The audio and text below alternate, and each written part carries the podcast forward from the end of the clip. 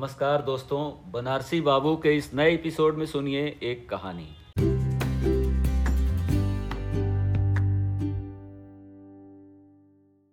कहानी का नाम है पचपन ज़ीरो बहत्तर डाउन नरकटियागंज पैसेंजर। मैं डॉक्टर धनंजय मणि त्रिपाठी। ट्रेन चलने को ही थी कि अचानक दौड़ते हुए वो उसी जनरल बोगी में आ गई जिसमें संटुआ बैठा था। बहुत दिनों के बाद संटुआ आज अकेले ही निकला था गोरखपुर। गोरखपुर से घुगली जाने वाली पचपन ज़ीरो बहत्तर डाउन नरकटियागंज पैसेंजर में बैठे सब यात्री अपने अपने मोबाइल में मस्त और एक दूसरे की खातिर अजनबी थे। आज संटू को घुगली जाना था। रिजर्वेशन नहीं मिला, सो जनरल डिब्बा में बैठना ही पड़ा। मगर यहाँ ऐसे हालात में उससे अचानक मिल जाना संटू की ज़िंदगी के लिए एक संजीवनी के समान था। ज़िंदगी भी कम वक्त कभी कभी अजीब मोड़ पर ले आती है।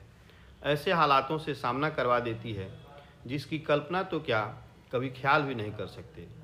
वो आई और संटू के पास ही खाली जगह पर बैठ गई। ना उसकी तरफ़ देखी, ना संटुआ को पहचानने की कोशिश ही की। बस कुछ इस, कुछ इंच की दूरी पर चुपचाप पास आकर बैठ गई। अक्टूबर का महीना था। बाहर हल्की सी बारिश की फुहार पड़ने के कारण वो कुछ भीग सी गई थी। कनखियों से नज़र बचाकर संटुआ ने उसे देखा। उम्र के इस मोड़ पर भी एकदम वैसी की वैसी ही है। हाँ कुछ भारी ज़रूर हो गई है, मगर इतनी भी नहीं कि उसकी सुंदरता में कोई कमी निकाल सके। संटू को बिना देखे उसने भी अपने जेब से मोबाइल निकाली और फेसबुक तथा व्हाट्सएप की दुनिया में खो गई। अनु को देखकर संटू को कुछ आश्चर्य हुआ। उम्र का यही एक निशान उस पर नज़र आया कि आँखों पर चश्मा चढ़ गया था। चेहरे और सर पर संटू ने सफ़ेद बाल खोजने की लाख कोशिश की, मगर उसे एक भी सफ़ेद बाल नहीं दिखा। संटू ने जल्दी से सर पर अपना कैप लगा लिया, क्योंकि इधर बालों पर मेहंदी लगाए काफ़ी दिन हो गए थे। संटू के सर पर वैसे तो ज़्यादा सफ़ेद बाल नहीं थे, मगर इतने ज़रूर थे कि अगर वह गौर से देखती तो उसे नज़र आ ही जाते। संटुआ धीरे से उठा और बाथरूम में गया, पैंट की पिछली जेब में रखा हुआ कंघी निकाला पर्स में रखा हुआ पेपर सोप निकाला और चेहरे को कई बार रगड़ रगड़ कर धोने के बाद ढेर सारे स्टाइल में मुँह बना बना कर मोबाइल से सेल्फी खींचा और फिर उस सेल्फी को कई बार मोबाइल में जूम करके चेहरे को गौर से देखा। पसंद तो नहीं आया, पर अजीब सा मुँह बनाकर उसने मोबाइल वापस पॉकेट में डाला और वापस अपनी जगह आकर बैठ गया। मगर वो मैडम तो उनौला आते आते ही खिड़की की तरफ़ से उसका बैग सरका कर खुद खिड़की के पास जाकर बैठ चुकी थी। संटू को पूरी तरीके से भी देखा भी नहीं, बस बिना देखे ही कहा, सारी, भाग कर चढ़ी तो बारिश में कपड़े थोड़े गीले हो गए हैं। कपड़े थोड़ा सूख जाएँ, फिर अपनी जगह बैठ जाऊँगे। फिर वह अपने मोबाइल में लग गई। संटू की इच्छा जानने की कोशिश भी नहीं की। उसकी यही बात हमेशा बुरी लगती थी संटुआ को। फिर भी न जाने उसने, उसमें ऐसा क्या था कि आज तक संटू उसे एक पल के लिए भी भुला नहीं पाया है। एक ओ थी कि द, दस सालों में ही सब कुछ भूल गई। संटू ने सोचा होगा शायद अभी तक गौर नहीं की। पहचान लेगी। थोड़ा मोटा हो गया हूँ ना शायद इसीलिए नहीं पहचान पा रही है। उदास हो गया था संटुआ। सोचने लगा जिसको वह जीवन में कभी भुला ही नहीं पाया उसको आज उसका चेहरा ही नहीं याद रहा। माना कि शुरू से ही उसे पुरुषों से दूरी बनाकर रहने की आदत थी मगर पहचाने भी नहीं ऐसा कैसे हो सकता है? वो शादीशुदा है। संटू भी कहने के लिए विवाहित है। वह शुरू से ही जानती थी कि जातिगत बंधन और अमीरी तथा गरीबी की खाई को पाट कर संटू के साथ रहना मुश्किल ही नहीं, असंभव है। मगर इसका मतलब यह तो नहीं कि अपने ख्यालों को, अपने सपनों को और अपने जज्बातों को जीना ही कोई छोड़ दे। संटू की शुरू से ही एक तमन्ना थी कि कुछ पल खुल के उसके साथ गुजारे। माहौल दोस्ताना ही हो, मगर हो तो सही। संटू के जीवन की एकमात्र वही स्वप्न सुंदरी आज ठीक उसके पास बैठी थी, जिसे उसने अपने दिल में तब से बसा रखा था जब वह किसी भी लायक नहीं था। आज Facebook WhatsApp Instagram Twitter LinkedIn और तमाम सोशल मीडिया पर उसको दिन रात खोजता था, लेकिन उसका कहीं अता पता नहीं चल पा रहा था। वह उसके जानने, पहचानने वाले सभी लोगों के सारे फेसबुक अकाउंट चोरी छुपे देखता रहता। आज से पंद्रह साल पूर्व उसकी लिखी हुई हर कविता हर शायरी में खुद को खोजता है संटुआ लेकिन आज तो वह पहचान ही नहीं रही है। संटू सोचने लगा, माना कि हम लोगों में कभी ऐसा वैसा रिश्ता नहीं रहा। प्रेम संबंधों का इजहार तो हुआ, लेकिन मन के भाव आत्मा से आगे कभी देह तक उतर भी नहीं सके। हाँ वो हमेशा उसकी केयर ज़रूर करती थी और संटू उसकी केयर करता था। लखनऊ से नौकरी बदल कर आने के बाद तो संटू की शादी ही हो गई थी। और वो कंपटीशन की दुनिया में संघर्ष करते करते पीएचडी करके शिक्षक भी बन गया। फिर उसकी भी शादी हुई कहीं बनारस के आसपास। जब भी संटू उसके शहर गया, उसकी सारी खबर ले आता था। बस ऐसे ही ज़िंदगी गुजर रही थी। आधे घंटे से भी अधिक समय निकल चुका था। वो आराम से खिड़की के पास बैठी मोबाइल में लगी हुई थी। देखना तो दूर, चेहरा भी ऊपर नहीं कर पा रही थी। संटुआ कभी मोबाइल में देखता, कभी उसकी तरफ़। फेसबुक और और अन्य सोशल मीडिया पर उसके अकाउंट खोजना शुरू किया। हमेशा की तरह उसका कहीं अता पता नहीं चल पा रहा था।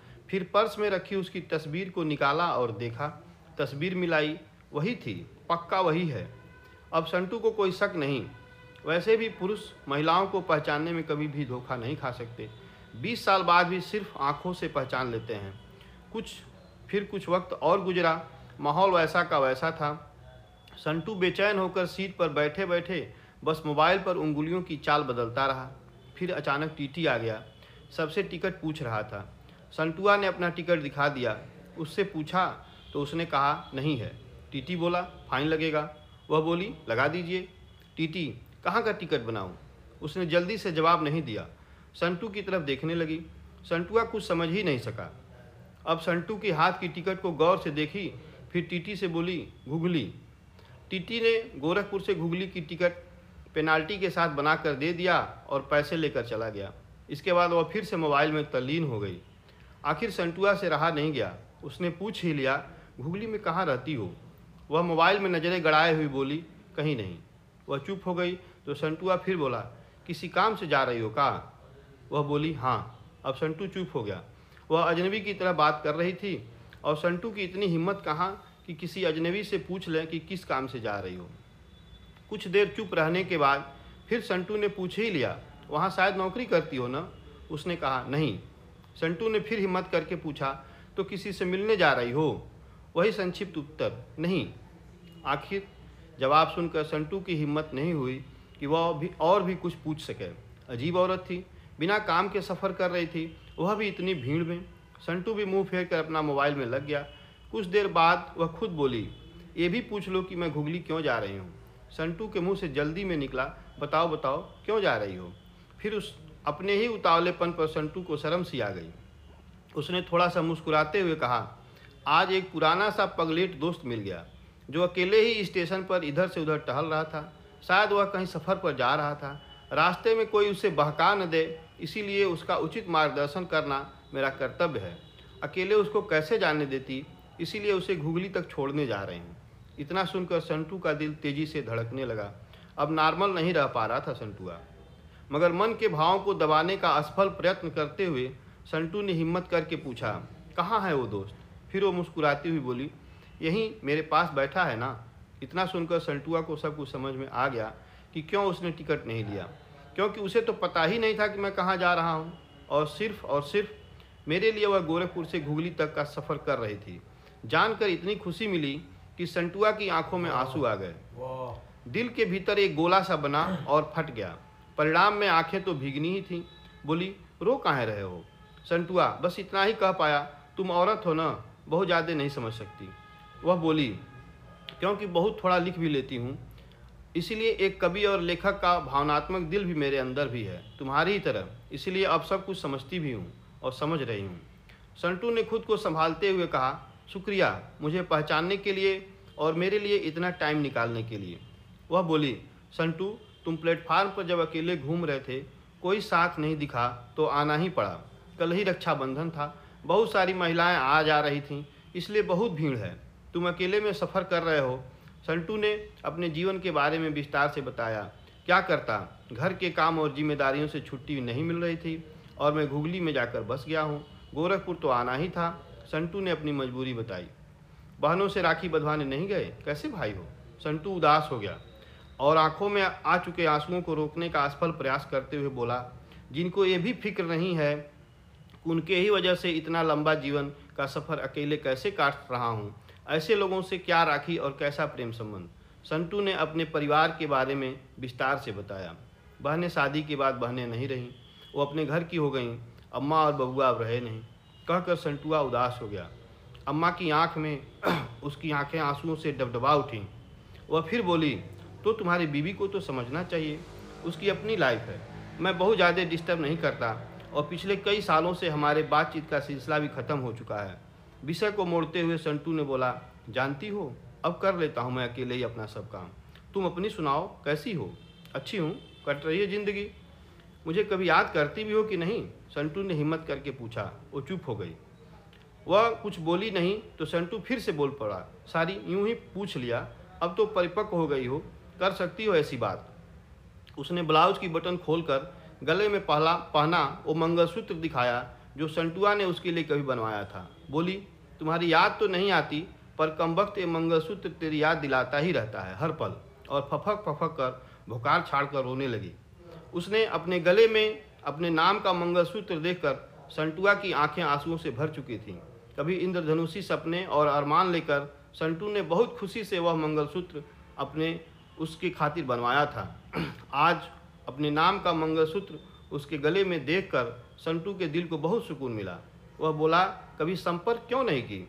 वह बोली, डिस्टर्ब नहीं करना चाहती थी तुम्हें। तुम्हारी अपनी ज़िंदगी है और मेरी अपनी ज़िंदगी है। संटू ने डरते डरते पूछा तुम्हें छू लूँ का वह बोली, संटू, क्या तुमको पाप नहीं लगेगा? संटुआ बोल पड़ा, नहीं, छूने से पाप नहीं लगता है। और फिर संटू पिपराइज से, स्टेशन से घुगली तक उसका हाथ पकड़कर बैठा रहा। बहुत सी बातें हुई उन दोनों के बीच। वह दिन संटू की ज़िंदगी का एक ऐसा यादगार दिन था, जिसे वह आखिरी सांस तक नहीं भुला पाएगा। संटू के साथ घुगली तक यात्रा करने के बाद वह पुनः गोरखपुर वापस चली गई। संटू उसे चाह कर भी रोक नहीं पाया। वह अपने ससुराल वापस जाना था। रक्षाबंधन की छुट्टियों के बाद वह चली गई। उसके बाद संटू की उससे कभी बात नहीं हुई, क्योंकि उन दोनों ने एक दूसरे के फ़ोन नंबर लिए ही नहीं। हालाँकि उन दोनों के बीच कभी भी नापाक कुछ भी नहीं रहा और ना ही कुछ हुआ। एक पवित्र सा रिश्ता था, मगर रिश्तों की गरिमा बनाए रखना ज़रूरी था।